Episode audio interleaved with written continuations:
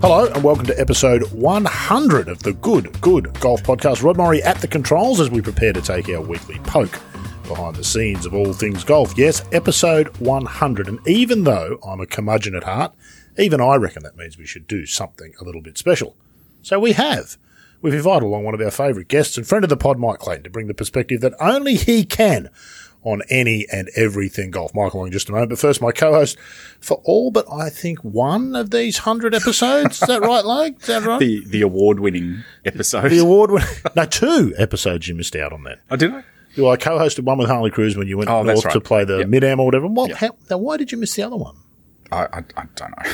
Hopeless. Absolutely. remember. So you've been here for 98. So in two episodes' time, we'll have a celebration for you. Okay. That'll be your 100th Hundred's episode. just a number. Good to see you this morning. Looking forward to chatting with Clates, as always. Uh, and of course, enough from us. Let's bring in the man himself, Mike Clayton, who we find, not surprisingly, immersed in a golf event, preparing to caddy this week for Elvis Smylie at the TPS event at Rosebud. Clates, how are things looking down there? Pro-Am day today for you, I think? It's a pro. It's a nine-hole pro am. So they had nine holes yesterday, nine holes at twelve thirty, and nine holes at two thirty. So Elvis played nine yesterday and nine No, today. no, no. There, are three separate pro ams, and everyone get. Oh, I think the guys in the pro am get to play nine holes each. Uh, nine holes with one pro, then nine holes with another. This is an idea I think the LPGA started. well, PGA Tour might have. yeah, I'm not sure if the same groups go on to a different pro or there are just three separate nine-hole pro ams. But Right. Okay. Anyway, And we can hear the so- 1983 Australian Open champion smashing his plate in the background there, Yeah, cleaning up his breakfast. Is he Peter plate. Fowler staying with you? Chooky's staying with us. Yeah, Chooky's Chooky need to be you. quieting down the plate banging. There's, there's very high like- level recording. Yeah. I always like it when we talk to you down at your place there and Chooky Fowler's staying in the house. There's just something about it that pleases me. Um, TPS events, Clates. This is your second year of them. Obviously, I think you caddied again last year. Uh, give us some thoughts on that because it's fairly innovative. This one hasn't been picked up overseas the way the Vic Open has as yet. Can you see that happening?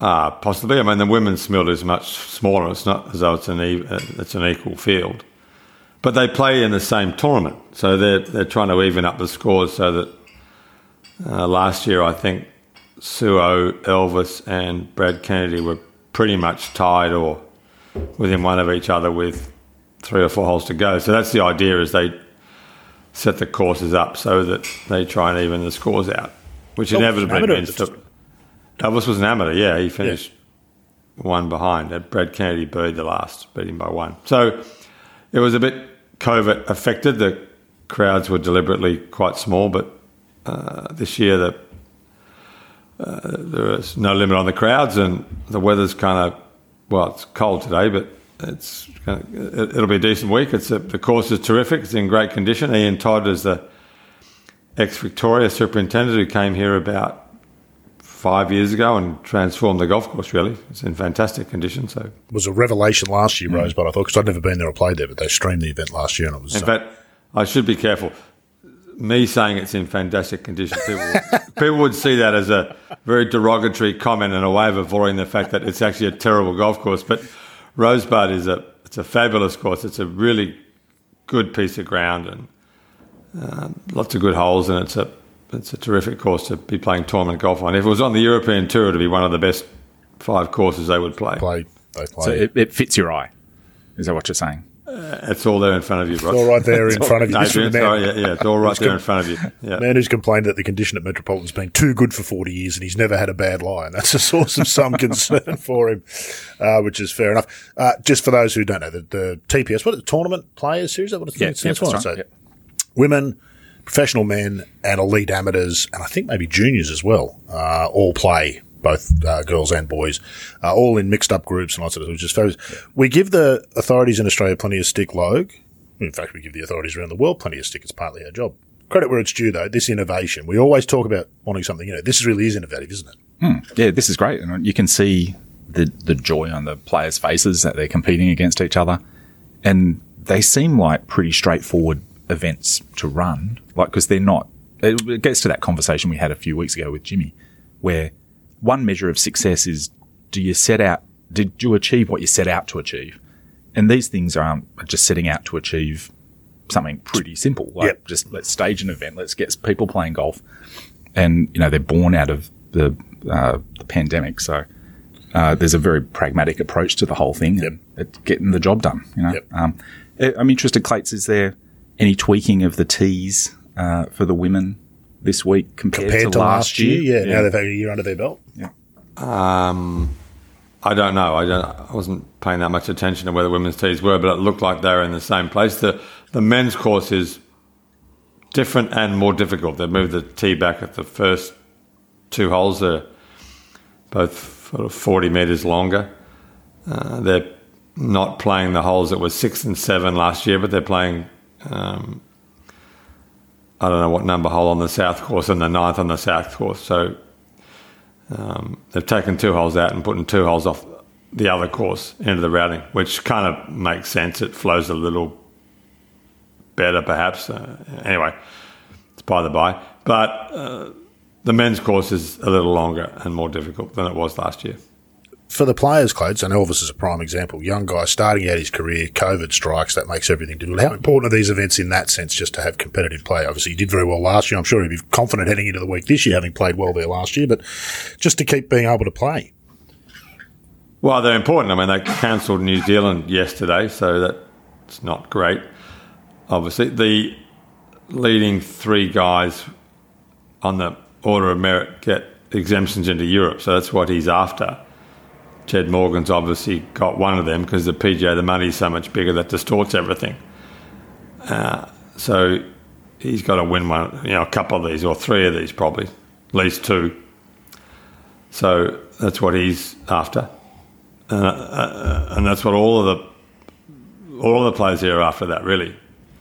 So it's um, Andrew. Tate- are getting harder, aren't they, Clates? When you, I remember Yeah, Wayne yeah. told me when he went to Europe, he went to Europe with, uh, sorry, Peter Senior told me, he went to Europe with uh, Wayne Grady in the late 70s. Yeah, just turn up, a 1970 mon- turn up Monday 1979. qualified, shoot 76, you'd get in the tournament. Yeah, Elvis was. Uh, Chook and I played with Elvis yesterday, and we were talking about. He said, "How did you guys get on to Europe?" He said, "Well, we just turned up on Monday and played." So what do you mean? Well, we didn't have to go to the tour school. So the Europeans had a tour school, but the South Africans and the Australians, and New Zealanders didn't have to go to it. We could just turn up on Monday.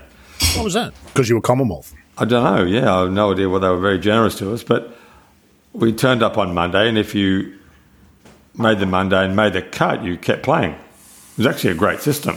Hmm. Probably not practical now, and because of the distances between the tournaments, but it was a. If you could play, you got on the tour. Yeah. Ryan French would be horrified by the notion that you could shoot 76 in a Monday qualifier and get into the field. Now you shoot 64, you're probably going to end up being a playoff or going home. Uh, that's how competitive. That might be the biggest change in professional golf, don't you reckon, Clay? Leaving aside the technology, distance, and that sort of stuff. Just being able to get on a tour to play is 10 times harder now than it was 30 years ago. It's much more difficult. Yeah. I mean, there's more Any tours, tour. but there's there's a lot more players Yeah. trying to get on them as well. Yeah. Now, the reason that they're trying to get on those tours, Clates, is money, obviously. And the big news overnight, I don't know how closely you've been following this. I think you've got Geoff Shackelford's newsletter No, up, have you? So you can give us the, the skinny notes on what Greg Norman announced. This is this whole Saudi Arabia, Asian to a Greg Norman. We won't call it a love triangle. We'll just call it a triangle. Uh, series of events announced overnight. What have they done, Logue? And we're going to get close to tell us what this might mean for professional golf. Yeah, so there was a press conference overnight. I'm uh, just still trying to take in all the details of it, but you've got Greg Norman hosting a press conference, so we're off to a great start there. And uh, a fantastic summary of it is actually on Geoff Shackelford's um, Substack. Quadrilateral. Uh, the quadrilateral. If you don't yeah. subscribe to it, do yourself a favour and do it. Yeah. So just put a little plug in for that. But nobody does it better in the golf industry, like picking apart the corporate speak of, of things like this than Geoff Shackelford. And uh, he starts off this by pointing out a few bullet points here. There were 14 grows, four grow the games and growing the games, five golf spaces, whatever that is. Uh, six pies and pieces of pie or slices of Oh, sectors pie of the golf bizarre, ecosystem. yes. I don't know what so that was about. lots of lots of pie metaphors and growing the game uh, guff. Um, so sounds like a lot of platitudes from Norman um, in this press conference, but what it all basically boiled down to was the announcement of some Asian tour events, from what I can. a series of 10, the international Yeah, series. 10 an events, bigger series. purses than most of the other Asian tour events. Yeah. One of them is going to be played in London. others in Hong Kong, I think, and uh, various other places around the world. Let's just back up a bit, Clates. When Norman opens his mouth these days in these kinds of press conferences, it's just bizarre what comes out of it. You kind of know him a bit. You're of a similar vintage. Was he always like this? He was a bit. I remember being at a Golf writers' dinner in Sydney on a table with Jack Newton, Jackie Newton, Kathy Shearer, Bob Shearer, Debbie, me, Huggy. And Greg made a speech. And when he sat down, uh, the, collective table just kind of looked at each other and said, What was that? It was What did he say? Well, it was just a bizarre rambling of. It was, yeah, it was incredible. so they were all words, but then they've been put together. but that nothing doesn't made they any make sense. any sense. Nothing, Nothing made any sense at all. We just looked at Just like King King Did he Lear is just a say collection there? of words all put together. Yeah. yeah. I've got a theory about Greg Norman and his talking. Right. Is, is that Nobody ever tells him to stop. well? Nobody ever pulls him and says, Greg, you're not making sense. there's that. But I think he's highly optimized for speaking to a small group of people hmm. who can, or who are all within earshot of him. Like four or five people at a group in a group of golf. He's probably he's very used to entertaining people in a group of golf, or like five, half a dozen people standing around him, and everything he says, all of his speech patterns, play really well to a crowd that size. Uh huh. Thing, things like um, opinions without any substantiation, like there's women in the restaurants Yeah, that's right.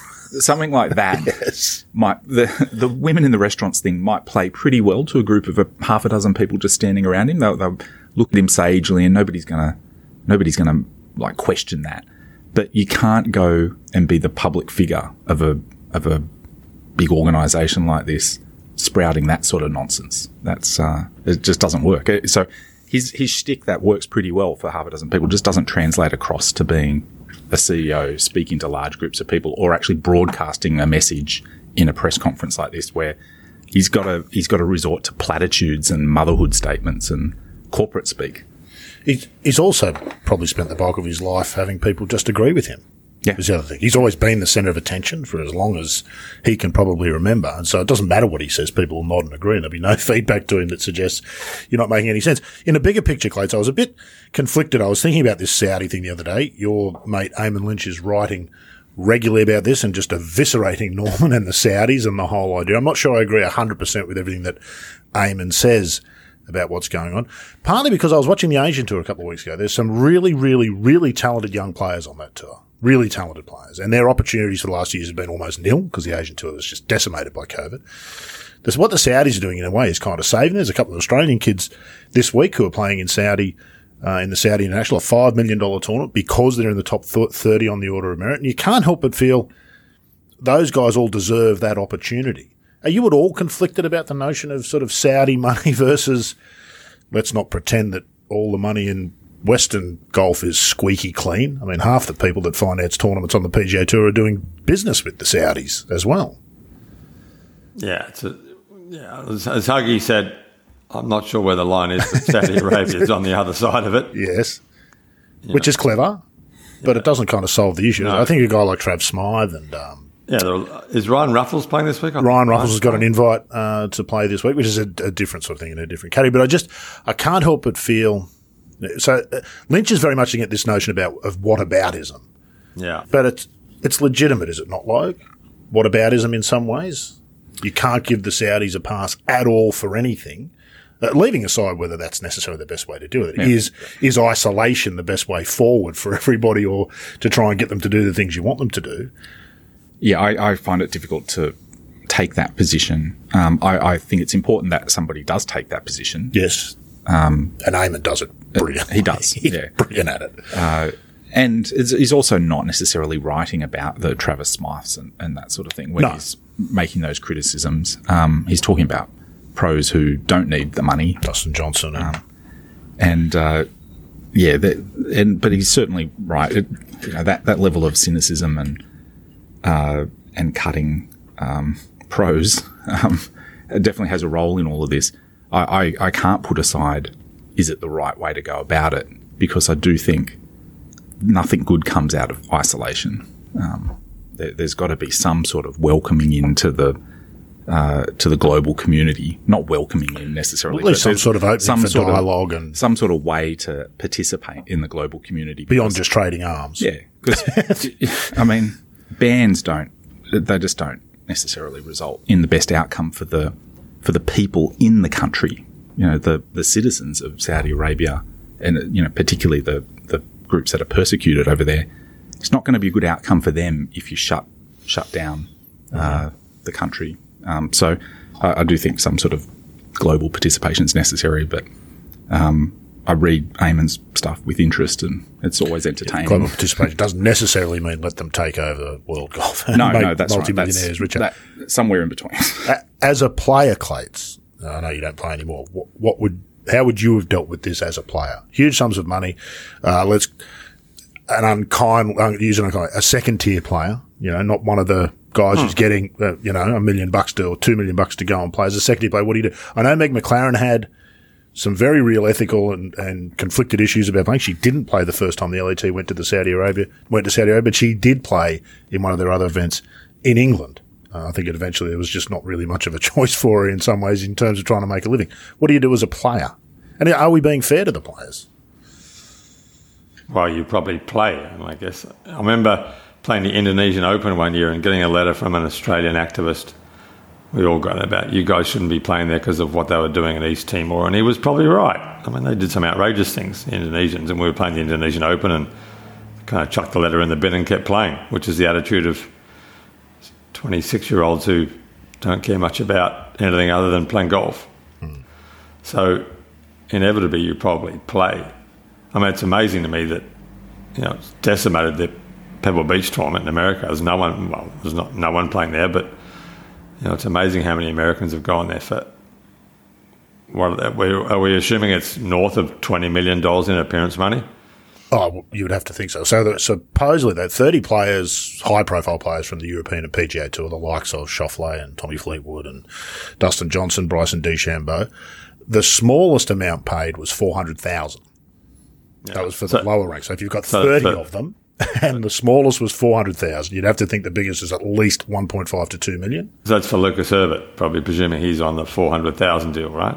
Mark Leishman, Cam Smith, probably on the 400,000. No, that'd be more than that. You think? Oh, Cam Oh, yeah. maybe. But Mark Leishman, yeah, I suppose top, Yeah, top absolutely, 50 in the world, yeah, they're probably up around. Kev, Kev's just top 10 now. Is he? Eight, oh, okay, so yeah. Yeah, he's so, not going there for four hundred thousand. so yes, twenty million. As as golfers, shouldn't we be saying this is a good thing for golf?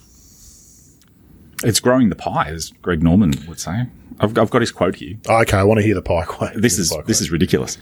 Um, so he says there's a really interesting analogy. There's a piece of pie, right? So if these institutions you're talking about, if a piece of that pie has disappeared, does the pie get smaller or does the pie get bigger? It's an intriguing question. we see the piece of pie that we're taking, the opportunity to see through the lost opportunity makes the pie bigger. When you look at Facebook, just takes What? a left turn here. When you look at Facebook, share price was three dollars at one time. Now what is it? He doesn't answer that, but Do we know what it is? but I think he's implying that Facebook's pie got bigger. But uh, it's just complete nonsense. See, I think again, back to my theory, in a small group with his char- his charisma, he Mm. could probably carry that off. But that, that just comes across as utter nonsense when you're because Oh, it is a it- when you're trying to speak to it, it is utter nonsense. I, well, I wonder how it probably speaks to why the Saudis have chosen him to head up this thing because he is just prepared to go out and be the front man who says gibberish. gibberish. Yeah. and they've got nothing to lose uh, if it if it sort of blows back on them. Yeah, Is it too cynical to suggest that he's doing it because they're paying him a lot of money and he wants to build a lot of golf courses in Saudi Arabia what, what other And- motivation could there be? Clay? through Asia? I think in honesty, what other motivation could there be? If he was, a, if he had a genuine interest in growing the game, given his position in the game, even though I feel like he's eroded much of that in the last few years on social media, if he was genuine about it, there are a bunch of much more positive ways you could go about doing that than what he's doing. So you can't help but think that you know his main motivation has to be money. And yes, you're right, building a lot of golf courses. He, I think he referenced it, not in the press conference, how much golf course construction was going on and Yeah. how much of that he was going to be. I think you have you got any work in that part of the world, Clay? Shoot, course design. uh, Vietnam. Middle Yeah, East. we do. Yeah. Yeah, Vietnam's a, a sort of a hot shot. So that, they've cleverly done this thing with the Asian tour, haven't they? So there's this cloudy relationship with Saudi Arabia, but it's the Asian tour that they're doing. What do you reckon would have happened at the European tour headquarters when they found out that the the Saudi-backed Asian tour event was going to be played down the road It's in London. Yeah, that's that's a bizarre shot to fire. That one, isn't it? It's a bold thought, shot, isn't mean. it? Yeah. Yeah, I mean, you know, where does does Tommy Fleetwood play in that tournament? Great question. It's a question that an awful lot of them are going to. Uh, Yeah, that's a bizarre step to go into someone else's territory and say, "Well, we're here. We're going to play a tournament here." I mean, just pretty sure the US tour and European tour have done that in Asia, though, haven't they? Or have they always co-sanctioned? Did the US tour not have in Malaysia? In fact, I'm pretty sure it was the one that Cam Smith finished top five. It was, the yeah. US tour event in Malaysia, which got him a start the next week, which ended up in, him finishing third in the US Open and getting his tour card. So it's not like there's without precedent. I, I think the, um, I mean, the motivation behind it is this Saudi uh, energy League. company, Aramco? Aramco, which is has a very big presence in the UK, and they needed to put the Aramco name on a big tournament there. So, I think that's the reason for it. Um, but yeah, it is a truly bizarre thing. There's a good piece from Alistair Tait, uh, which we can link to in the show notes. Actually, Oh, excellent. You'll make a note Lo- of that. London calling for Asian tour. That's um, Oh, let's move on from the Saudi thing. Is just it's well, it's going to be ongoing, obviously, but I, that feels like a very bold move to go into the backyard of one of the two major tours in the world and play a tournament there. Yeah, I do think that's a secondary uh, byproduct of them just wanting to have an Aramco event. Because they've had the LET event. They had that Aramco series for the That's right. LET Yeah. last year, which was played in New York, London, Saudi, and somewhere else, Yeah. another Yeah. sort of world famous schedule. Let's move on from the Saudi thing. 'cause I'm Clay, you're a player. How does the Monday morning quarterbacking sit with you? Rory McIlroy has been hammered this last couple of days about his decision to go for the 18th green in Dubai uh, when he was sharing the lead, 267 yards into the wind. well, he would have made it if he's hit a good shot. Presumably, he just hit a lousy shot. Horrific shot. It. But they all forget that three would he hit at the Irish Open a few years ago. What he hit it to a foot, didn't he? It about two. I think he toured, didn't he? Back to back years. He 16th hit and 18th or something in the same staggering tournament as well. yeah. Yeah. So good players hit bad shots under pressure. Mm. I mean, Rory's a when he walked off that 18th green at Valhalla, was it in the PGA 2014? Yep. Someone had said that guy's not going to win a major for seven years. Should have, what are you talking about? He's the best player in the world. He's dominant. He's won four already. He's going to have, have ten by then. Staggering. He hasn't won another one He looked as well as like, he plays, and it's just. Uh, uh, I mean, we don't see him play enough. You need to see people play in person to really see what's going on. But Yeah. I mean, last time I saw him play was the Open at. He won at Royal Sydney, and ah, man, he was. Well, he is fantastic. He's a brilliant player, great to watch, and. But that was a. Inevitably, you ask yourself, would Jack have hit that shot, or Hogan, or Tiger. Tiger? Tiger hit three on off the 18th tee at Doral one year. Hit three on off the 18th tee, laid up with an eight iron, 50 yards short of the green, pitched on because he had two shots in hand. I think he made par on one by two, but he wasn't hitting it well. David Toms. David Toms. David We were laid up for Chip, sure. Chip Well- Beck laid up and he got hammered. But I mean, in terms of if they were going for it, would Jack have hit a shot that bad? Not would Jack have laid up, but would Jack have flared that thing Oh, I into the water? you- And, um, Possibly not.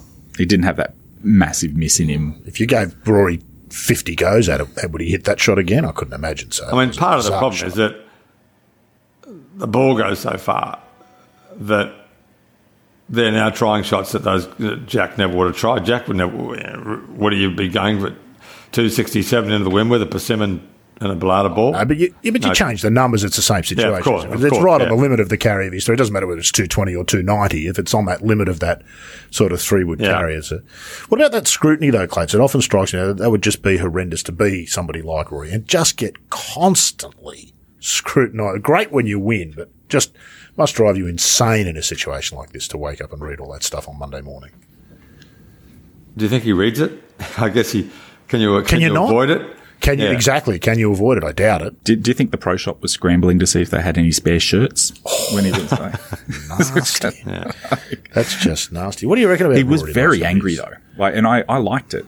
Did, I don't know if you watched the the last half a dozen holes. But Well, I did. I went back and watched. I didn't see it at the time. I went back and watched them the next day. And I, the, the thing that struck me, and, that, and I wrote about this, that nobody talked about, the slow play was horrific. Oh, there yeah, was not a shot that he did not wait. In fact, they faffed around at the 17th after he drove it in the bush and had to chop it out. They still waited on the next tee. That's how slow the group in front were. That's just And how little time did he take on the provisional? He hit that provisional just like all of us would have hit the provisional. Yeah. Like he started walking off the tee and somebody said, "Oh, you better hit another one." Yeah, You better hit, re- it, hit it exactly where he was trying to hit the first one, of Yeah. course, as you do. Took no time over it. Didn't even do his pre-shot routine. But I was looking at that going, "Yeah, I like that. I like the how angry he was." And he dropped an f bomb Oh, yeah, in the crowd when he was trying to get them to move back. And Yeah, classic Rory. um, it, that reminded me of the Valhalla Rory, the the Rory that marched up and said, um, "You know, we're playing through." Was- Yeah, we're hitting up on the Yeah, 18th. we're yeah, going to 'cause it was hit getting up. done. you know. That's right. Yeah, Mickelson and Fowler, I think it was, Yeah. wasn't it? That was, uh, that was That- that, was so close.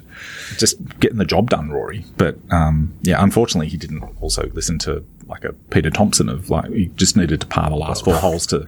You got to know the like part of the last four at the Majlis Country Club if you ever want to win the Dubai Desert Classic. Go out, go out and practice that. Does the wait is the waiting a legitimate uh, concern? The slow play plates. I know you're not you're not one who cares a whole lot about slow play. You don't think it's as big a deal as a lot of other people do, but in that, I don't know whether you saw it, but it was just horrific. And I imagine you've been caught in those at times as a player. It can't help, can it? Waiting on every single shot. No, but it's part of the deal. uh, Sadly, Was it- But, uh, I, I remember playing. Speaking of the Asian tour, they told us in the Taiwan Open one year. They told us there'd be a wait on the tenth tee because they'd met, they'd put too many groups on, and it was. And we waited for. I think there were four groups on the tenth tee. We got to the eleventh tee. There were seven groups on the eleventh tee. Progressively worse. that is slow play. I think it took Yeah. us seven and a half hours to play, but Wow. That's brutal, isn't it? Ooh, seven and a half hours. Just to duck down the Asian tour rabbit hole from the 80s, did you see it paid in cash? Am I right about that? I got The paid Asian in cash. tour? Yep. So how did that work the- on a Sunday afternoon? You went to the tour office and they paid you in US dollars cash, hundred dollars Sunday evening. Sunday evening. Yep, they paid you in cash. There was someone there counting it out and you'd sign for it like you would your pay packet when we were younger. yeah, so I played well at the end of 1984. I won in Korea and I played well in Japan. And, and Debbie came home with like forty thousand dollars cash stuffed in a. so "Don't lose it." Good Lord. It's just Yeah. staggering to think about it. There's a famous story yeah. about Norman, isn't there, getting on a plane with $100,000 or something insane uh, out of Yeah. cash in his bag or whatever on the. Yeah, It's going from the ATO listening. it's, it's past seven years, mate. Everything's. Uh, yeah. everything's everything's all so even if you won, you'd, you'd line up and they'd give you $40,000. You got paid in cash. Yeah, US Terry dollars, Gale. just to- Terry Gale used to win in um, Malaysia every other year, and he'd take his thirty-six thousand and stick it in his briefcase and go go back to Perth. That's why those tour bags are so big. That's amazing. It was from back in those days. You had to fill the pockets up with all that cash. Was it good fun playing back there in those days, playing in Asia in those days? Or was it brutal? No, it was great. Yeah, there were fifty Americans used to come and play. So good players. I mean, Payne Stewart played there, and Jeff Sluman and Bob Tway, and there were, there were guys who you know had missed the tour school in America would go to Asia and play, and there was a, uh, the, the courses were mostly old English courses. You know, the, English the courses the English had built when they went out to Asia. We'd play Royal Selangor and Royal Hong Kong and Calcutta and Delhi and Singapore Island and they were good. You know, it was it would go from being cold in Hong Kong to hot for five weeks, and you'd finish up in Taiwan and Korea and Japan, where it was freezing. Must have That been was a a- culture shock for some of those, particularly coming from America, I would imagine, in the 80s. Well, it was. I remember. I think I'd been to Calcutta. We played there in '82 and '84. Um, I th- I think it might have been the first time I went there. And I was sitting next to Roger Davis on the plane. He said, "Watch the Americans when they get out of the airport. It blows their mind. This place." And of course, Calcutta, where at the time, and I assume it hasn't changed much, there were a million people literally sleeping on the streets. They were born on the street, they lived on the street, and they died on the street. And it was just mayhem, but a kind of interesting, vibrant mayhem that I really enjoyed. I, I really enjoyed playing in India. But um, it was a crazy place. But you know, to the Americans, American college kids who'd grown up in the country club, it, it was kind you could deal with. You know, they- they'd been to the Philippines and Manila and Hong Kong and uh, Malaysia and Indonesia and Bangkok and you know, Thailand. And they got out of the plane in Calcutta. It was like, wow, this is a different world I didn't know existed. Was that the year that you were photographed in those ridiculous shorts? It was, yeah, that, yeah it was, yeah. have you seen that I photo? I don't think I have. With long socks, we're gonna you're gonna have to find that and put it in young, the show. young Come on, they weren't young long Clates socks, photos yeah. are always Yeah. fun. They weren't short clates, I don't think, were they? They probably didn't come up to your knee, but I don't think they were. Uh, no, they were went tennis socks. We, well, I was Tennis with, socks, there you go. I was, I had to deal with Spalding at the time, and it was Spalding's kind of, a, it was Spalding's tennis attire, really. That was what it Did was. out. Did you play in that or just practice? Were you allowed to wear shorts back then? No, everyone played in shorts. You played in shorts for Hong Kong was cold. Then you went Malaysia, Indonesia, Thailand, India, Singapore. And you played in shorts. Oh, Played in shorts for um, whatever six weeks. There really is nothing new under the sun, is there? These hmm. campaigns to allow pros to play in shorts. And Yeah, it was just yeah. Marshy played a lot. Man, Marshy he, he went he went back and forth. He would play in long pants and in shorts, but Because the irony, of course, is, Clates, that's the only time I've ever seen you in shorts. Is that photo from 1982? I've never seen you in a pair of shorts at any other time since. yeah, I'm not a shorts man really. Which is No, you're not a shorts man. and men Gotta over get some six sun on shouldn't your wear lips. shorts, should they? Isn't that what they say? Not, a, not unless they're a leg model. I think you've, Yeah. you need to get sun on your legs very early in the season to like. Yeah, otherwise, it, it's a bit embarrassing. But you're better off just like don't get the sun on you. Yeah, Yeah. I'm, a, I'm a long pants guy. I'm not a shorts guy. So around the house, but not sort of outside the house in uh, in public. Um, I wanted to ask you about Seven Mile Beach, Clates, down in Tassie. It's a very exciting project. It is, yeah. Um, Matt Goggins Just- project. Yeah, So- you've just come back, so things are actually really starting to move, aren't they? Yep, Mike DeVries is down there with Lukas Michel, who played the US Masters a couple of years ago, who's now sitting on a dozer, pushing sand around. Uh, it's Matt started. Matt told me 25 years ago he he was going to build a golf course out on this spit of land right by Hobart Airport, and it's taken him 10 years to get all the permits, the government permits, which is dealing with bureaucrats is tricky. Well, it's Crown land, so unlike Richard Sattler, who could do what he wanted at Barnbougle because he owned the land, uh, you've got to go through, jump through a million hoops to. So it was covered in pine trees, which is weeds essentially. So they cut them all down about six months ago and left them in piles on the ground, which was kind of fine. Must have smelt incredible. Pine, Yeah, fresh, pine- freshly pine- sawn like- pine.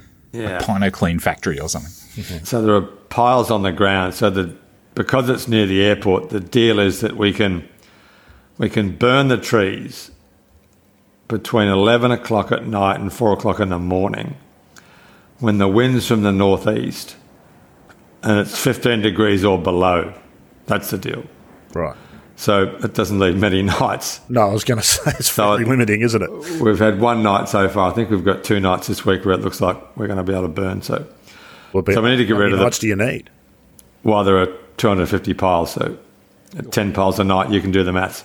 But I think once we get to March, it's kind of the restrictions come off because it's, they're not so worried about bushfires. And not that there's any possibility that No. burning pine trees on a sand dune on Seven Mile Beach was going to, with, with not a house in sight, is going to create a bushfire. But anyway, The optics of lighting a fire in summer in Australia aren't great, are they? Even if it's the safest fire in the world, it's just not something that you want to be seen No. to Anyway. be encouraging. Or So- anyway, yes. We've um, Mike DeVries is down there. We've got a house uh, in Hobart, and we're, he's out there every day from seven in the morning till six at night, and shaping up greens and kind of getting the whole place in shape. So you know, it's uh, it's an incredible piece of land. So if we don't mess it up, which is kind of our plan, is not to mess it up.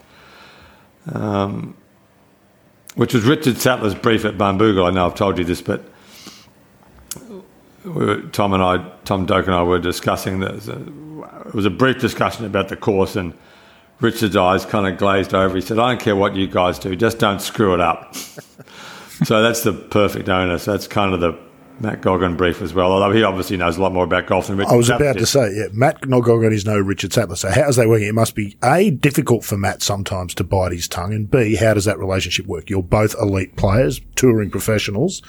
Uh, how do those conversations go about the course? Matt's a terrific bloke. I'm not suggesting there'd be any tension, but he couldn't help, I would imagine, but want to have some input as well. Uh, no, not really. He's stayed out of it, which has been great. I mean, you know, we've discussed holes, and but we've, you know, there's been no pushback from him in terms of what the holes are doing, or and we we changed once the trees came off, we changed a couple because we could see where we were going, and the fourth hole was clearly better, not going to the right, but sticking up on the ridge on the left, and we moved the 13th green, which made the 14th different, and but he's very happy for us to make our own decisions, and you know, he wants something that he's not interested in building a eight thousand yard course to. Tom Watson said, the game needs to adapt to modern equipment. Well, how does it? How, how, how, does the game possibly adapt to the ball going as far as it does? So, you know, we're not this, because it's a public course. It's got to be commercially successful. So we're building a course that, like Barnbougle, that amateurs can enjoy and have fun at, and you know, it's interesting golf. But if you took a professional tournament there, not that that, who knows? I mean, it's they ought to have the Australian Open down there really occasionally, because the Australian Open should go around the country because it's the Australian Open, not the New South Wales Open or the Victorian Open. But you know, you can build a golf course that's an interesting test for the best players, but you know, it's commercially that's what Barnbougle is. You you know, it's commercially successful because people enjoy the questions the whole ask, the, the holes ask.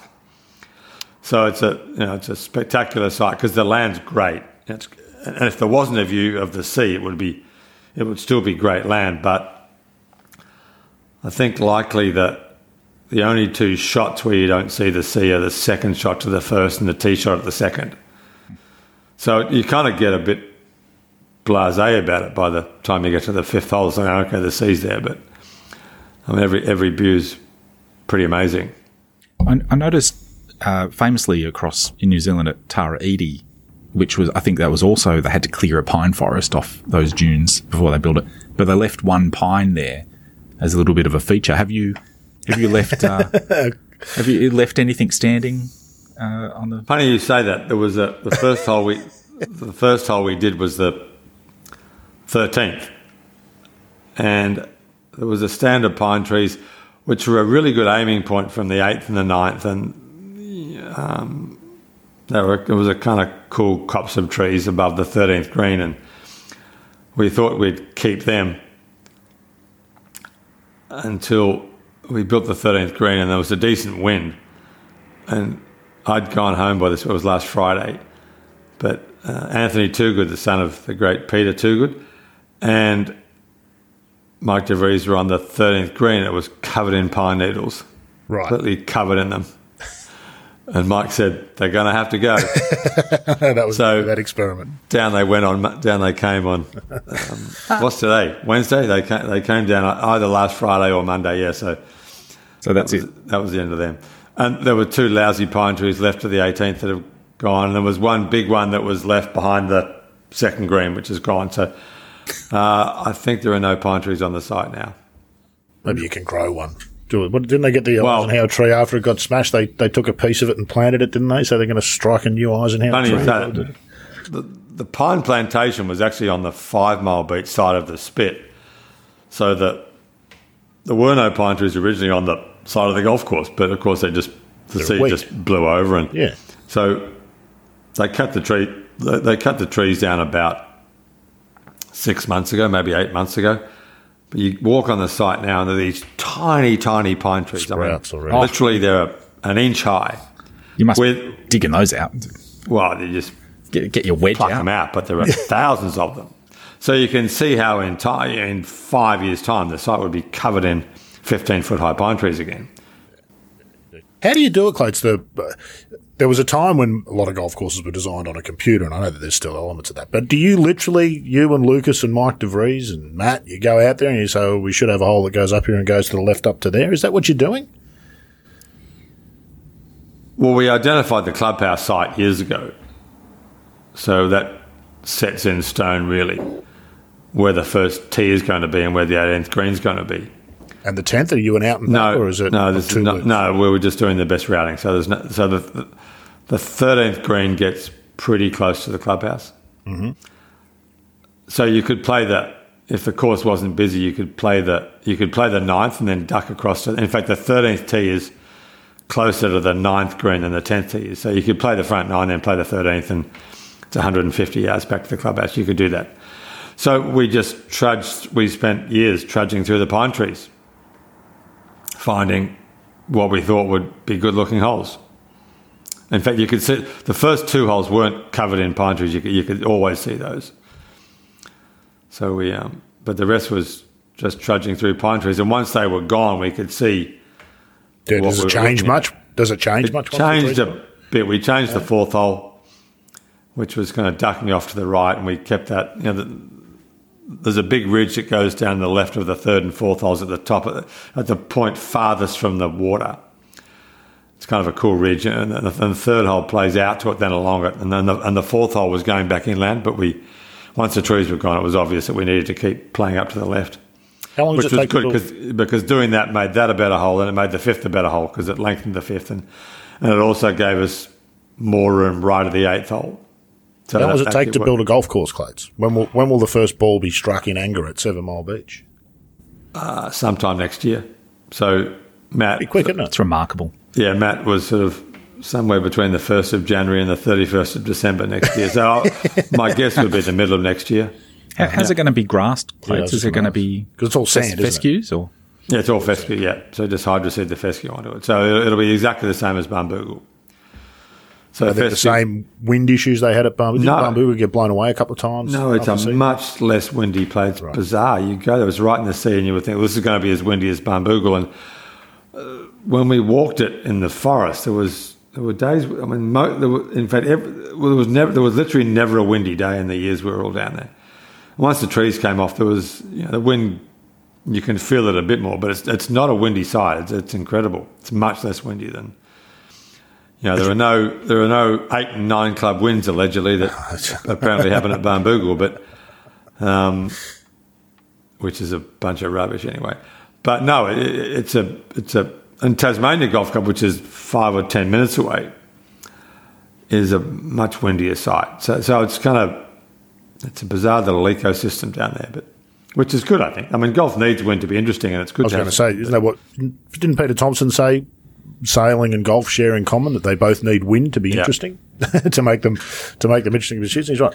I- I want to come back. I wanted to touch on this. Uh, we'll probably finish up with these couple of topics, and we could be here all day with them. You mentioned Tom Watson tell- telling us that golf courses have got to adapt to modern technology. What was he talking about, Clates? And is that a good idea?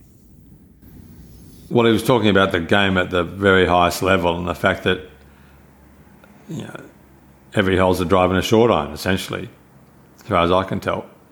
So uh, there's that list of clubs that Arnold Palmer used in the 1969 US Open, where he averaged into the green a four iron and driving a four iron. So there's the strongest guy in golf, hitting drives and long and mid lines into pretty much every hole. There was one hole that was a nine iron, maybe a couple of seven irons, maybe. But anyway, if you took a 300 yard drive and a 200 yard four iron to replicate the test that Champions Golf Club set in 1969 at the US Open, I've worked out you would have to be around 8,500 yards to have Dustin Johnson hitting, averaging a drive and a four iron into every hole, which is essentially, what's that? 570 yards, 560 yards, Yeah. driving a four iron for him. So time, time probably you know, whatever, you know, so it's, it's ludicrous to think the game can adapt to set the same test. Now, the question is, was that a one-dimensional test that was too long and boring and no one wanted to watch it? Well, watching Arnold Palmer was pretty cool in 1969. Watching So- Dustin Johnson in 2022 is pretty cool too, though, a lot of people would say, wouldn't they? Well, watching well, when he when you when you consider three or four years ago, the first time he hit a club longer than a seven iron to a par four was in October. Yes, I know that. I don't think that's. I, I would love to see Dustin Johnson hitting drives and four irons because he's he, it would sh- it would show off even more Yeah, how how- good he really is. That's exactly. But watching Dustin Johnson bomb a three hundred and twenty yard drive and hitting a wedge on the majority of holes is doesn't show off his skills to me, or Brooks Koepka, or Rory's, or Bryson's, or any one of the best players. It's not showing off their their skills. I don't think so. So how does the game adapt to that? Well, clearly, the Royal Melbourne can't adapt unless they spend north of five hundred million dollars buying roads and houses. And But I mean, you can't have to buy houses, wouldn't they? There's no space elsewhere. You'd have to buy. you, you have to buy neighbourhoods. So the game's best courses, how does the old course adapt, or Muirfield, or Pine Valley, or, not that they have pro tournaments, but Well, how can- Augusta, or Merion, or or Augusta. neighbourhood. You know, how can they possibly adapt to that? And and how can Mike Clayton and Mike DeVries building a golf course at Seven Mile Beach adapt to the modern game when that's not what the business model is anyway? I mean, the, you know, it's about getting local pl- players, amateur players who pay money to play at one of the hopefully best courses in Australia. How, how do you build golf that they enjoy that's manageable for them? And the last thing they want to do is to be trudging back to back tees to playing an 8,000 yard golf course. So the game has to adapt. He's right. The game has to adapt because the administrators have got to adapt the equipment to suit the playing fields, not adapt the playing fields to suit the equipment because the equipment's not going to stop. And there are going to be, who was that six foot ten South African who, who flies at 370? Yeah. You know, as I've said to you many times, the freak in one generation has always been the norm in the next. And, and until golf, the administrators understand that and think that it's just not, it isn't going to stop. Bryson DeChambeau, sure as night follows day, will be the norm in 15 years' time, flying the ball 330 yards. And because once the a human has shown what's possible, like the four minute mile, everyone sees, well, that's how he does it. Let's go and figure out how to do that. And there, yeah, there are 12 year olds out there who, in 10 years' time, will be swinging their club at 135 miles an hour. So the, the administrators have got to adapt the equipment to the coming, well, the realization that that's going to be the norm. And golf courses become utterly irrelevant. Royal Melbourne becomes the equivalent of a 6,000 yard golf course. So, what's the point of it? You know, there's, a point of it for members, and you know the game will exist. You know, as, Shackelford pointed out in his in his piece on the quadrilateral about Greg's press conference and wherever it is this week, Saudi Arabia, the game will the game would go on if professional golf disappeared tomorrow. People would still continue to play golf. I mean, playing golf for a living is a recent phenomenon. Golf's been going on for three centuries. There's uh, that Alistair Cooke quote uh, from that book, The Marvelous Mania. Yeah. They've been playing golf for 800 years and nobody has satisfactorily said why. That's a fabulous point. What happens? We've banged on about this. Nobody will any doubt about what our opinions are about technology and the distance the ball goes. What happens if we do nothing, Logue? Because there's a lot of people who, prom- who promote the idea we should do nothing. well, professional golf will go on being this entertainment that I guess it always has been, but it'll it'll continue to diverge from the golf that we know, and people will get more obsessed with uh, hair color changes and hairstyles and things. Which has like been the big news in golf the last six months. Cam Smith's mullet and Brooks Koepka changing. I'm sure you were all over that, Clates, about the, the hairstyles of the players Brooks and how important that changed is. his hair color. So that that's the sort of nonsense that becomes the story when the golf isn't telling the story, and that's what I think we'll just get more of that. Is it a good business model for the PGA Tour, the DP World Tour, the Saudi Super League? Is it a good business model? Uh, I, I don't, not in my opinion. I think you could focus on the the actual core product, which is the golf, and produce better golf. And we've seen that when, despite themselves, they actually stumble upon a good combination of, of things from time to time, and it it produces good golf. And everyone goes, "Wow, that was fantastic! What an incredible event!" I think we saw that at Yas Links a couple of weeks ago. Interesting golf. Um, despite themselves, it was just it was played on a good course. Conditions were pretty firm, and it was a real challenge with the wind.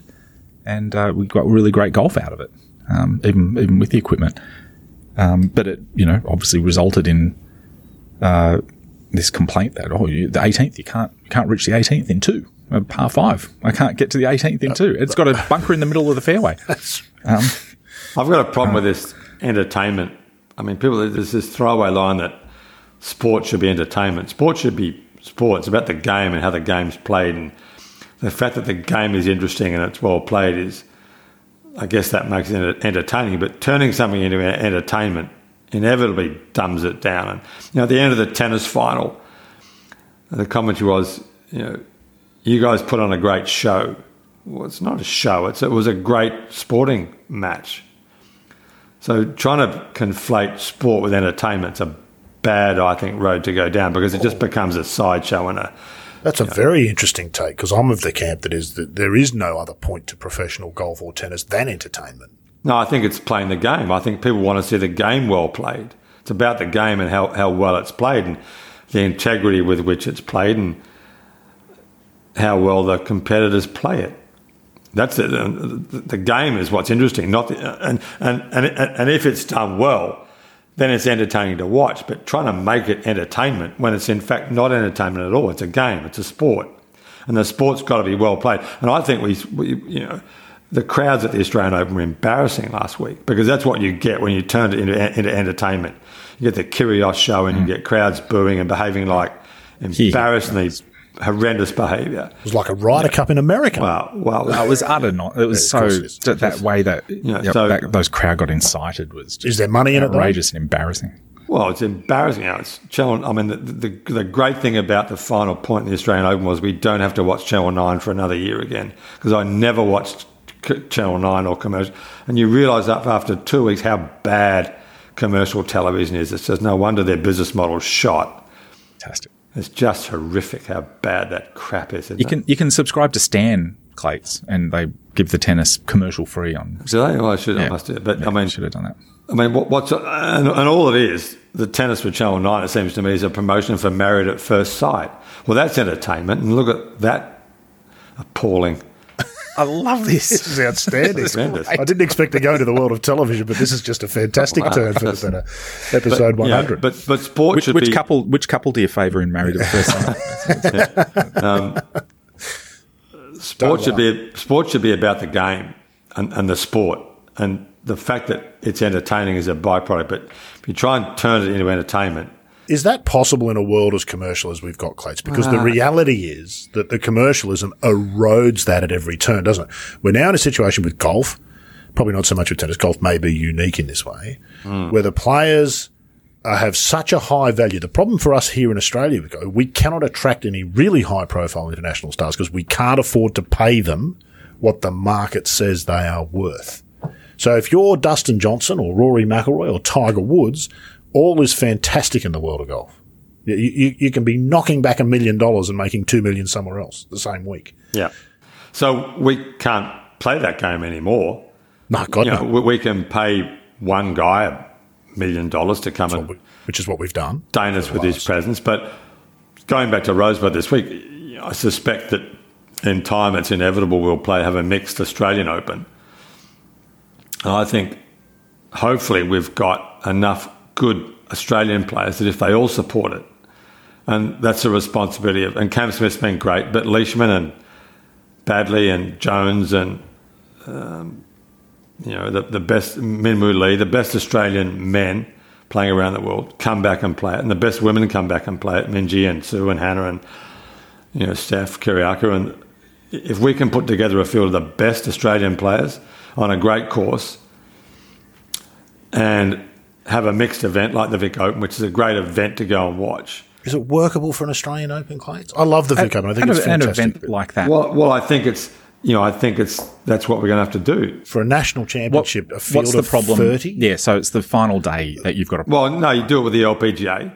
So you have an LPGA as, as the Vic Open. You have a great LPGA. So So Young plays in Inbee Park, and there's yeah. a great LPGA yeah, field. Yeah. The Kordas, perhaps, and whoever you know, the best LPGA players. You do it with the European Tour and you have a mixed event and you play at Royal Melbourne or Peninsula or the Grange or, you know, it needs to be a 36 hole course probably. Yeah. And you put on a great tournament where, where the sport is great. There are, there are, fantastic players in a great competition where the crowds go and it's brilliant to watch because you're watching the, some of the best women in the world and the best Australian players. And if Rory McIlroy wants to come play, great. But, you know, put the money, make it a truly Australian Open yeah. with the best Australian players and you've got it, and they have to support it and you know Leishman's got to come back and play, up. and and they're turning up because they want to win the Australian Open. That's right. They're, yeah. they're not turning up because it's the next no. thing on the DP World Tour schedule, but Yeah. they're turning out as they I agree with that. I, I think that the pro of the mixed event is that it's got actual integrity. It's an event with a difference. It's a genuine innovation, but it also has integrity, unlike the Super Sixes and some of the other nonsense we've seen that have been sort of tr- contrived. Yeah, yeah. But I do think there's a downside in that size of the field for a start and the bringing together of the two tournaments. While I think there's a real upside to it, there is also a bit of a downside in that each loses a little bit of their identity. Just explain the reduced field. size Okay, so because it- it it ends up because you wanted them to play on the same course on the That's final right. day. So the Vic Open does it brilliantly, and it's fantastic to be there for. So the very last group of the day are the two leading men. The second last group of the day are the two leading women. The third group, last group of the day is the next two men, and that, so its groups are interspersed. Hmm. So and the that- two and that's the tournaments, are- payoff of the whole concept, and right? it's You get phenomenal. to see That this 18th green on Sunday afternoon is a fabulous place. You've been there, Clates. You've been there, Adrian, and I've been there, and it's just fantastic. And then you know the, the women have put on a fabulous show. But to achieve that, you can't have a hundred players on the field on, Hmm. on the course at that time. So you need the two events to have What about groups of four? No, well, it's, it's sloped down to a okay. point where it's on, on maybe threes, but even that sort of loses. I mean, I'm, I'm watching the um, Queensland, P- uh, the Australian PGA with the WPGA in conjunction. Something was lost a bit there with Su being in the last group, Grace Kim being Yeah. in the group ahead. They were kind of playing head to head, but they're in separate groups, and it it lost a little bit of Yeah, time. it So- did. which is not to say that you know there's no value in the idea, but I do think there's issues. So so at the Vic Open, I think it's 30 players from each side make the final round cut. Well, originally it wasn't. They, they made the cut to 70 and ties or whatever it was. And on Sunday there was a morning field and an afternoon field. draw or something. Yeah. Yeah. So it was possible if it got windy that someone from the morning could have won, possibly, which would have been messy. But um, I think that was better than having the second cut when they cut to 35. to to 35 I think, players. Yeah, and that's just, well you've, you're a player coach you know yourself you know you go into Sunday you're off early who knows you might shoot 62 and as you say the wingers and bang you win the tournament you want those stories to happen sometimes as well So- Well, really, you, you, no one wins from 36 position. I think didn't Andre Stolz do it in New Zealand, but it was like 64. Then when came up, but it doesn't happen. But it wasn't Andre Stolz; it was someone else. But um, anyway that's I think that's a bit of a Yeah, it, it it, almost For- for a demeans a national national open. championship to only have 35 players for that final round. Is that worth the trade-off? Maybe it is. I'm not saying it's not. I'm just saying you'd want to think about that carefully. I think the model the Vic Open has shown us something I, I prefer the Vic Open model to the TPS and to what they did with the PJ and the WPGA well I didn't mind the WPGA and PGA thing but I do think it should be two separate tournaments two separate titles. I don't like I don't yeah, like no, they absolutely should be separate. Yeah. the next, the Sandbelt Invitational. I mean, for that tournament, it's fine. You can have everybody playing for the same person, but I just think there's too many question marks and asterisks if you have a mixed this, field playing this for thing a with the. T positions, and well, for everyone looking, the TPS will be great viewing. Um, That'd be fantastic, this- yeah. But the uh, uh, the in- thing I'll be looking at with interest with this, eh, like I do with every one of these TPS things, is where eh, are they are they aiming for the tee shots to end in the same spot, or are they aiming for the same clubs to be hitting into the approach shots, or somewhere in between? Well, this is I I think why- the answer is they- somewhere in between. Why are they aiming for anything is kind of the question. There's a whole lot in that too, isn't there, Clay? I didn't realise there's an awful lot of women and professional women who are very sensitive at the Vic Open about the scoring difference yeah, between which the two. was stupid. I don't get that. I I don't- don't get that at all. You know, But we're not women. What we've Well- got to do, well, yeah, fellas, but- listen to what the women say and take that on board. Is it is But- it the women who are being sensitive about it? Yeah, very Yeah. much. yeah, Very is- much so. Well, you know, I don't get, you know, that they think they look somehow substandard if their winning score is not the same as the men. But does anyone expect a woman running the 100 metres at the Olympics to run the same time as Usain Bolt or jump the, jump the high jump? At the, I mean, of course they don't. I mean, no one's, com- I mean, women, no one's comparing the scores and saying, well, they're somehow not, as good. I'm not I mean, sure you know, that it's no one. That's the problem. I don't think it is no Well, one. I actually think that they yeah. might have a bit of a point with some you know, people. I'm name dropping here, but I had dinner with Paul McNamee last night, and would. we were talking about Ash Barty, and he said wouldn't she wouldn't get a game off a qualifier in, in the men's event. But no one's looking at Ash Barty and saying, well, she's a substandard player because she can't beat a man. She's a beautiful woman tennis player who plays the game beautifully. I mean, she's I not playing on the court next to a bloke. I don't care if she can't beat Novak Djokovic or get a point or a game. It doesn't matter. It's I irrelevant. get, I get that, but she's not playing on the court next to a bloke where the comparison is direct and obvious and visual. And they are at the Vic Open. but no one expects women to score I, the same I think as you're wrong. men. I think you're wrong about no one. I think that there are people who think that that that, that Well, the well, you could the scoring do that. difference shows are, are, are- and I don't think it, and I don't think most golfers or a lot of golfers, but there are unquestionably people who do think that. But you, you, could, you could even the scores out by completely distorting the dimensions of the golf course to make the golf course so short that the women shot 20 under par as well, but then every hole's a drive and a pitch. So there's no point to that either. That's when, you, you, that's when we're conflating entertainment with the game. That's where you do what you've often said is that the men's game needs to look more like the women's game, Well, not that- the well, other that's way exactly around. right. That's exactly right. The women's game actually is how it should be. I mean, the men's game should, yeah. You know, so if they made the ball go shorter, then you wouldn't have to distort the dimensions so much. To, For everyone, are you taking my 10 yards as well as Dustin Johnson's? well, that's why they need to do the test. They need to get a rolled back ball and swing it at 70 miles an hour, every mile an hour, through to 130 and show who loses what. So, you know, and we've we've done it before. I mean, going back to the ball, when they when they made everyone play with the big ball in 1984, in theory, everyone the, the longest hitters lost 25 yards. So how much did the shortest hitters lose? Probably nothing.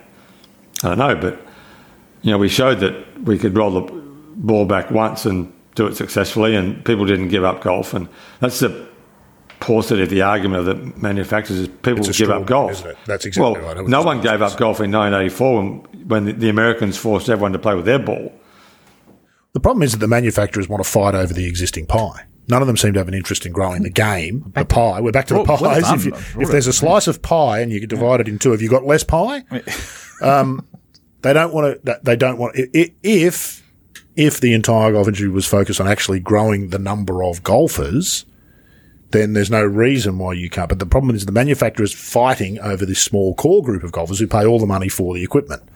The new drivers that come out every year and the, you know, the new range of balls on it and this belief that somehow that they've got something to Which is lose from lazy. that. It's incredibly lazy and it's actually bad for the game. And it But actually- you're not going to expect anything more of them. Don't even ask it of them. They're not Yeah, going to get. you know- you're not going to get anything more out of them. In the end, they're no different than cigarette manufacturers who argue Exactly. the corner. You know, smoking. You know, smoking doesn't cause cancer. There's there's no evidence that smoking causes cancer. We you know we saw that in TV screens in the in the seventies with great regularity when they clearly knew it's been proven since they absolutely knew it caused cancer. Absolutely, yeah. Yeah, it's, it's So they're going to argue that, you know, not that I'm equating Titleist with Marlboro, but um, they're going to argue their own corner, which is fine. But the people who make the rules need to be able to make the rules without being threatened to be sued out of existence. isn't a simple answer to just have two sets of rules. I mean, we already bifurcate the game with equipment that the equipment that the players use on the tours.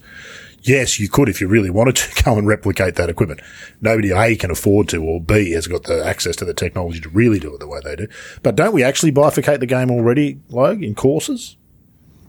We do it via um, the course rather than the equipment, which is an extraordinarily expensive way to go about it. well, more more precisely, we do it via local rules. Like it is, it is literally bifurcated via local hmm. rules, where there's that's the the loophole that the governing bodies use to to present uh, professional events with the option to implement certain things that can put a restriction in there that um, that effectively bifurcate the rules. Because no, in some of the examples, no, no amateur tournament would ever do, or like a club event would never adopt some of the rules that are in there on offer to be bifurcated. But and so they've got that avenue there. It's well established. They should just That's clearly what they're going. to. extend it to That's the the- equipment. That's uh, the plan that they've got. Yeah. But of course, the PGA Tour doesn't have to come on board with that.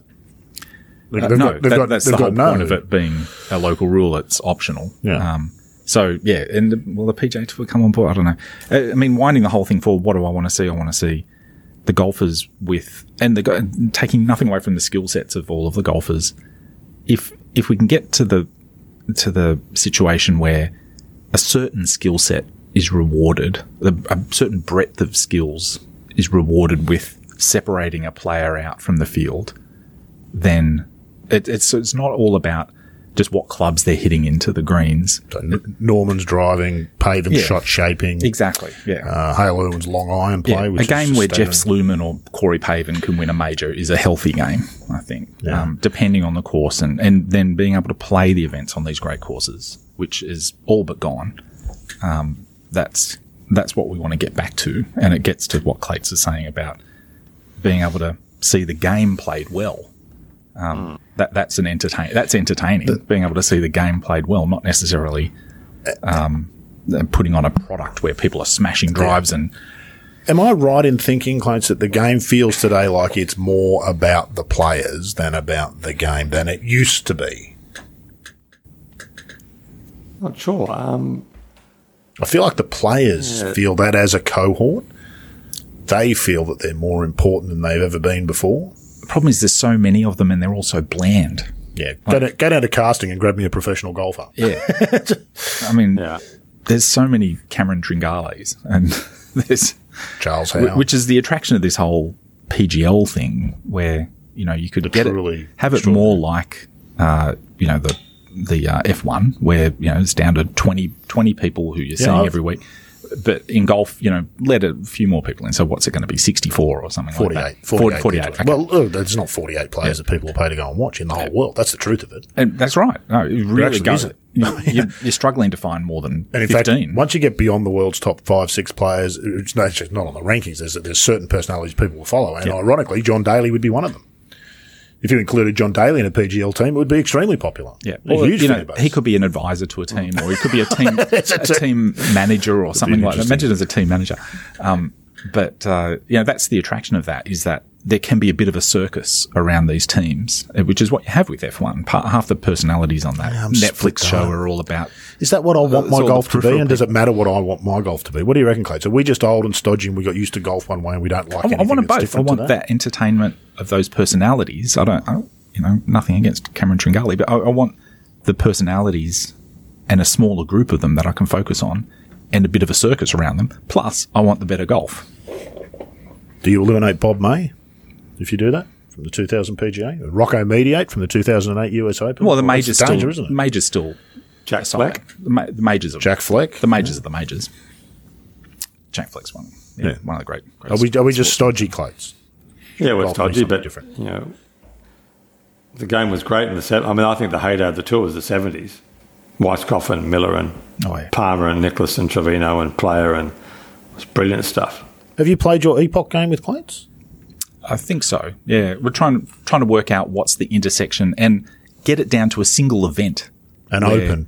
It probably preferably. it's probably going to be an open where where there's the perfect confluence of Well, equipment, Nineteen. Uh, well, conditions, we and, and a hardened. He doesn't even have to think about it. He's firm- got an a answer firm ready for course. you. Sorry, go ahead. What do you got? Well, 1960 US Open. Oh, So that- yeah. Nicklaus is a 20 year old amateur. Palmer, the best player in the world, and Hogan at 48, who were Hogan at 34 greens in a row the last day, and he had 18 greens on the second day.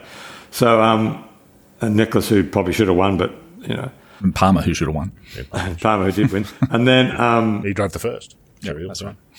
And then the And I seven, can say Nicklaus should have won. I played with a kid today who should have won this tournament. If you had any idea, half a was brain he said, yeah, and, and then which he proved to have more than half a brain he said.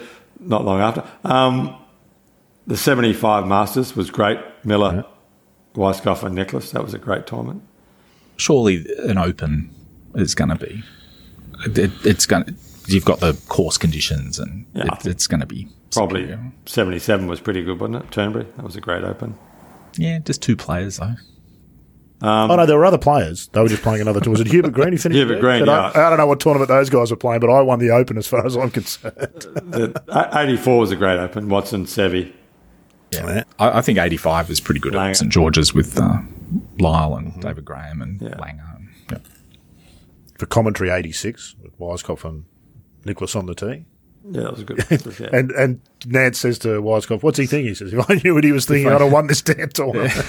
but I think Brilliant. you know the equipment's gotten easier and easier to use. The more difficult the equipment is to use, the better the best players show off why they're the best players. I think. Well, the longer clubs, is that true of the shorter? I mean, uh, Adam Scott talked about this this week. Interestingly, he's no longer with Titleist, which I thought was a really surprising announcement. That's a relationship. I can't remember Adam Scott ever using any other club than Titleist in the, the whole time I've ever is he still using Titleist clubs, or is he I, I would imagine so. I can't imagine he's going to change that at this stage of his career. I mean, he's, So he's- and I'm sure he can go to Titleist and get as many clubs as he wants. He's just not getting paid and sponsored. But he said this. He said this past week the driver head should be smaller, would make for a better game.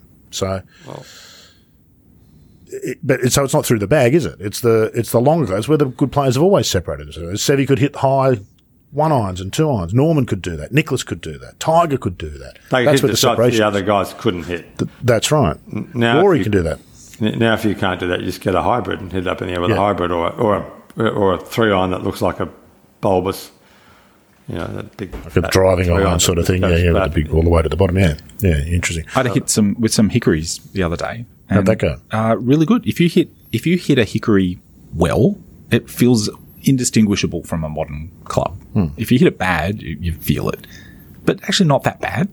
Um, it's surprising. Like, I've played with Hickories before. Yeah, it's. I think it's, it's as much as anything, Clayton, with old, old equipment. It's a it's a sort of a confronting visual, isn't it? Yeah. When you've been playing with the big headed stuff and the perimeter waiter, you put down a blade club and it's just intimidating to look at. You're daunted already because it's visually it's intimidating. pretty much just felt like golf to me. Yeah. like I was still doing the same things and hitting course. the ball. And when I hit a good one, it felt the same as a good one. With Hickory, you can see the point to the strategy of the golf course. If you have to run the ball onto the green with a Yeah. four iron with a Hickory shaft, if you're on the wrong side of the fairway and you've got to come over a bunker, it's a much more difficult proposition than it is from the other side of the fairway when you can run the ball onto the green. So, so there was a point. There was a you know, the, the, the most strategic the game ever was was was with Hickory because you couldn't loft it up over the over the hazards in front of the green as easily with Hickory as you could with steel. And now with the modern stuff, it's just you know it's the Scott Fawcett's stuff. It doesn't matter where you hit it; just hit it as close to the green as you can and wedge it on.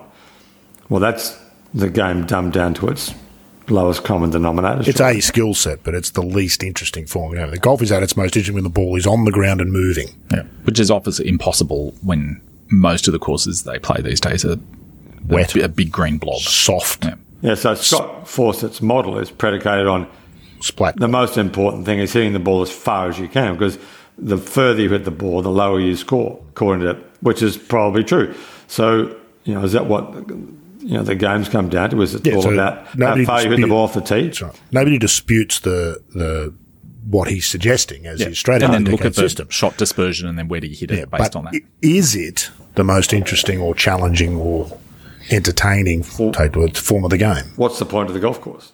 If it's just about how far, how close you can drive the ball to the green and just wedge it on from anywhere. I mean, it's You just, could do that at Top Golf, couldn't you? you might as well, simulate yeah, you might as well play it on a grid or something. Some, like long drive. yeah. There's a reason long drive's never taken off as some huge spectator sport because it lacks all the nuance that makes golf interesting. Um, you know, that's, speaking about, we've had enough of this. Um, Lydia Ko, They can take charge. Yes, Lydia Ko has a win, her 17th at the age of 24. And what was the most, im- what what was the most interesting thing about that win, Clates? well, she wasn't apparently using PXG clubs. No, she's no longer on contract with PXG, which is interesting. So that brings up, and you would have seen this So, a so huge amount of you mean their their carbon fiber crown and precision weighting technology and So- honeycomb TPE inserts and hot rod technology? She had some weren't PXG helping. clubs in the bag She didn't have from the the picture I assistance. saw. She didn't have the assistance of their impactor reactor technology. You're not a fan of PXG, are you, from memory? PXG uh, was it was genius marketing, wasn't it? I mean, double the marketing. price, and I mean, the guy the guy all a marketing, and it's all- brilliant job at marketing that stuff. Is Well, it's all. I, I think it's all crappy marketing. It's all, Well, people forget. People forget that Bob Parsons, when he started this company, said he was adamant, we will not pay a single tour player to use our equipment. And a year later, they started paying tour players Yeah. to use the equipment. So right from the outset, you know, the strategy was fairly clear. Well, what's the role of equipment and brands then, Clutch? You would have seen this a thousand times. over there. You've probably done it yourself. Switch clubs. Was there much in the way of endorsement money for clubs when you were playing the game? And did that ever have any impact on your performance? uh, yeah, I mean, well, not well for me. Ping were I played with Spalding for years, and then uh, Ping had the most generous payment scheme for players like me because they just paid you on how well you played. They, they gave you a bag and some clubs, and they were great at that. And you filled in a form every week about did you play in the pro am, how many clubs did you use, did you wear the hat, and where'd you finish? And at, and at the end of the year, they sent you a check, which was way more than ever I deserved. But so Ping were a great company, and they made great clubs. But eh, I mean, everyone makes great clubs now. I mean, there, That's what I was you know, there was no such thing as a bad golf club. That's right. So does it really imagine make Peter any? Fowler, Peter Fowler nodding his head. in the Yeah, Peter. Fowler, who's been a ping player for as long as I can remember, he's always used ping stuff. So that begs the question, Clay. Does it matter? Does anybody seriously think that Rory McIlroy couldn't play the game as well with Callaway clubs or Titleist clubs as he does with TaylorMade? And does it really? Is there really anything interesting about Lydia Ko. no longer using PXG? Is it, do we overblow this stuff? The manufacturers want us to believe it, but is it true? I don't know. I just saw Sue O play with a set of PXG clubs at the she as as she's doing next week at the Vic Open. She's arriving on Wednesday from America. So I was caddied for her a while ago. I don't know, five, five years ago maybe. She flew in from America on Wednesday morning. Didn't play the pro am on Wednesday afternoon. So we, we got on the uh, first hole on the beach course, first on the creek course, first round, par five, driver through, whatever. She got on the second hole with these PXG irons, and it was a it was a high soft six iron was the right shot, 165 yards. It was between a six and a seven, and she hit this PXG iron that I'd never seen her hit a PXG iron before, and it came out this low hard bullet thing that landed in the middle of the green, and went over the back of the green. She said, I should have hit a seven iron. I said, I didn't say it, because I, but I should have. I said, no, you should have hit a high cut with a six iron, which is the shot you had on call with your Callaway irons. It took me a while to realise that these PXG irons aren't any good for you. They might be great irons, they're no good for you. And they're out of the bag in two weeks, they were gone. That's a fitting issue, though, isn't it? There'll be club fitters all over. Well, they would. Club but, listen no, to us, but it, it, it was interesting. It took me one shot to see that. Well, that was a shot you would never hit with those other clubs, Hmm. and it came out like a. rod. It came out hard and phew, milled the That was green over hot, the back. The, the hot rod It technology. was the hot rod technology. yeah, that was. But you know, in fairness, I've I mean I've hit a few of. I mean, her sister actually plays with those clubs now, but um, and they look flash in the bag, and people. Did, I mean, I, I think they did a brilliant job marketing that company. You know, these are Oh, look, and the, But- the guys who design the clubs have got serious credit. They're both Yeah. from Ping, Yeah, Ping, former yeah. Ping employees. Uh, They design clubs for Ping for years and years and years. And they now design. They don't do the marketing, but they design the PXG Yeah. clubs. So uh, I've always found it staggering how, particularly in the modern era, you can have pros, and it's amazing how often it happens. Pros who just don't have the right equipment. Tell the story about Julienne Soo, Julienne Soo from last week, Clates, that you told me the other day. Well, she had a PXG three wood, and she, I don't like this club. I can't hit it. I said, "Give me a hit of this thing." So I hit a shot with it. Just felt horrible. So I, I had a Callaway three wood that I just well hit this, try this, and so she flushed that and hit another shot with it and said, "Can I use this in the PGA next week?" Which he took it to Royal Queensland. So I've, I've now lost my three wood. That's how you do club fitting. Yeah. That is exactly how you did club fitting for years, wasn't Exactly it? I remember you did it, Norman yeah. had in in when did they play the Australian Open? It might have even been ninety nine, the year Baddeley won. Norman still had a persimmon three wood in the bag, which I think he'd had for twenty five years.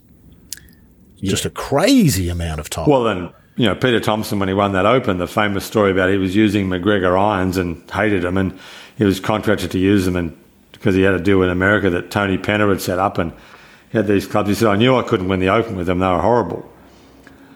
So I, I went to John Letters, who made good clubs, and I said, "John, have you got a set of clubs I can use?" He said, "Yeah." He went to the boot of his car and pulled out a box of brand new irons and gave them to him, and he won the Open with them, and gave them back to him on probably Friday night. The Open probably finished on Friday back then. Yeah. And he gave them back to him on Friday night. That was club fitting in the 50s. yeah, there you go. Didn't Kel Nagle do something similar? He, he Thomson. The year he won the Open, didn't Thomson convince He him to use a different set of irons, He and then he felt terrible for his whole life that he was contracted to play. I can't remember what the brand was, and he didn't play them to win the Open. He used I a think he different used set a of set of clubs. Spalding irons, maybe. Yeah, He yeah. He did, yeah. Well, they used to just give Nicklaus his set of Spaldings when he came out to Australia, didn't they? Slazengers, yeah. Oh, Slazenger, sorry. Yeah, yeah. yeah. yeah. That's the When whole reason they came out to Australia. Here's, here's your clubs for, for this trip, and you just give them back at the end of the trip. Mind you, mind you the, the guy in the Slazenger factory used to make them for Palmer. Well, he made them for all of them. Sandy Fakeney, his name was. And he, you know, he made beautiful clubs. Here in Sydney? Yeah, in Sydney, yeah. Back when there were there was in industry in Sydney making golf clubs. Yeah, that's right. Um, it's now that housing estate, the, the Meriton Apartments over the road from Moore Park was where the Slazenger and PGF factories used to be. Ooh, So be a plaque there. I think Are you living used to- there? No, no, no. No, but um, Turncoat. Clo- Clover Moore lives somewhere in that. Oh, does she? There there. you go. No, She wants to take the golf course and ruin the golf course because they failed to plan for.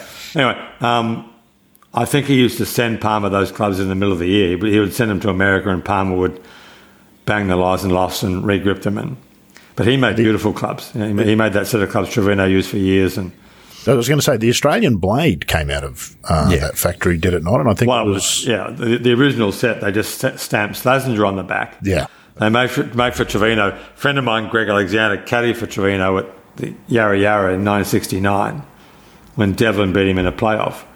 And he gave Greg that set of clubs. So- Wow, has he still got them? Well, no, he came back in 1982 and said, you know, that set of clubs I gave you? He said, I, do you still have them and can I have them back? He said, I've still got them and I'm not using them. And of course you can have them back. Oh, that's outstanding. So, um, but Greg used those clubs for years. No, they're a beautiful set of clubs. Just to go down a rabbit hole quickly, Clutch. You know, you remember Vaughan Summers had the hole in one up at Coolangatta Tweed and he won the unit. Then He's still got the six on in the back of the Still got the yeah. six on. I, I, I did an interview with him just around Christmas, and he took me down underneath Capital Golf Club there, and he showed me. He pulled it out. I've touched the six on. He still carries it. Which was, The rest of the set's gone, but he's got the six on still. I think David Graham won the US Open that year and won a won fifty five thousand US dollars. Yeah, And Vorney with one shot won that apartment that was worth one hundred and eighty five thousand dollars. yeah. And then So spent the next twelve months arguing with the tax department about. Yeah. Um, Did, about didn't you buy a tax on. house from a hole in one Clates on did. uh, Yeah, 13th at Metro or something? Yeah. well, I did There win the go. tournament, and I made a hole in one the week before in Tasmania. So I won. You know, it's, as a commentary on house prices, I won forty three thousand dollars in a week, which was more than half. Which was more than half of what that house cost. So to win the equivalent now would be to win. I'm giving up my house, but probably I don't know seven or eight hundred thousand dollars because every house in Melbourne in that area is worth one point something million dollars. But you know, it, it, it would be the equivalent of winning Yeah. in a week eight hundred thousand dollars now. Well, I can tell you, your forty-three thousand dollars, clothes, having just bought a place here in St Leonard's in Sydney, would buy you exactly half of a car parking spot in a Yeah. high-rise building mm. because it's about a hundred grand of a car parking spot, let alone the unit itself. So Yeah. that gives you an idea. I, I, really I heard the prime minister telling us yesterday at the National Press Club that it was it was always been difficult to buy a house. Well, let me tell you, it's a lot more difficult now to buy a house than it was in 1977. It's got to be borderline impossible, doesn't it? Yeah. Yeah. Like seriously, my brother. Like for young kids, yeah. It yeah. used to Yeah. be five or six years of belt tightening. Yeah. Now it's Yeah. you know Decade. a thirty year loan, and you're gonna and you're, you're you're hoping that the equity will. That's right. You're never going to pay it off. You're hoping to sell it at some point down the track when you've got the equity. My brother's at North Bondi, not near the water or anything. The place next door to him, he's in a semi. Three point eight million dollars. yeah, it's staggering. For a semi-detached house on a suburban street in North Bondi is just staggering. Anyway, that's got nothing to do with golf. Uh, we better let you go, Clates, because I know you got to get on to the TPS. Thanks for good to have a chat. Say good day to Chooky Fowler for us. Best of luck this week at the TPS. Yeah, it'll be a fun week. How's Terrific Elvis course. playing? How's Elvis Elvis playing? Playing all right. He played okay at Royal Queensland. He actually didn't play that well, but he finished. He, well, no, he, he didn't hit the ball that well. He played brilliant golf because he didn't hit the ball that well and finished 12th. So that's good. Is that more important to finish 12th when you're not playing well? Yeah, absolutely. feels like a good sign, doesn't Yeah. it? That's the Yeah. key to golf, isn't it? sign, Yep. Take your bad golf and make it better. So Your Jed Morgan, who's Jed Morgan, who won there, I think he's in Saudi Arabia, right, this week. Uh, could, oh, I'm not sure. He's not Maybe. here. I, I think he's in Saudi Arabia. Yeah, Yeah, I think quite he's possibly. got his European tourist card stitched up with his hundred eighty thousand bucks, and so anyway, so yeah, so I think Elvis is playing okay. So we'll see. All right, best of luck this week. We'll Thank be you. watching, I think, this streaming, so we'll be looking out for you. And uh, Clates will be the one in jeans uh, every day who uh, Yeah, carrying the bag around the place. Thanks for your time, Clates. And Adrian, good to talk to you. Thanks for coming in. Thanks very much, Ron. Took a couple of unexpected Happy turns. but- hundredth episode. Yeah, happy 100th. I don't think it was all that special, but it was always good to chat with Clates, so that was good fun. We'll be back next week to do it all again for episode 101 here on the Good Good Golf Podcast.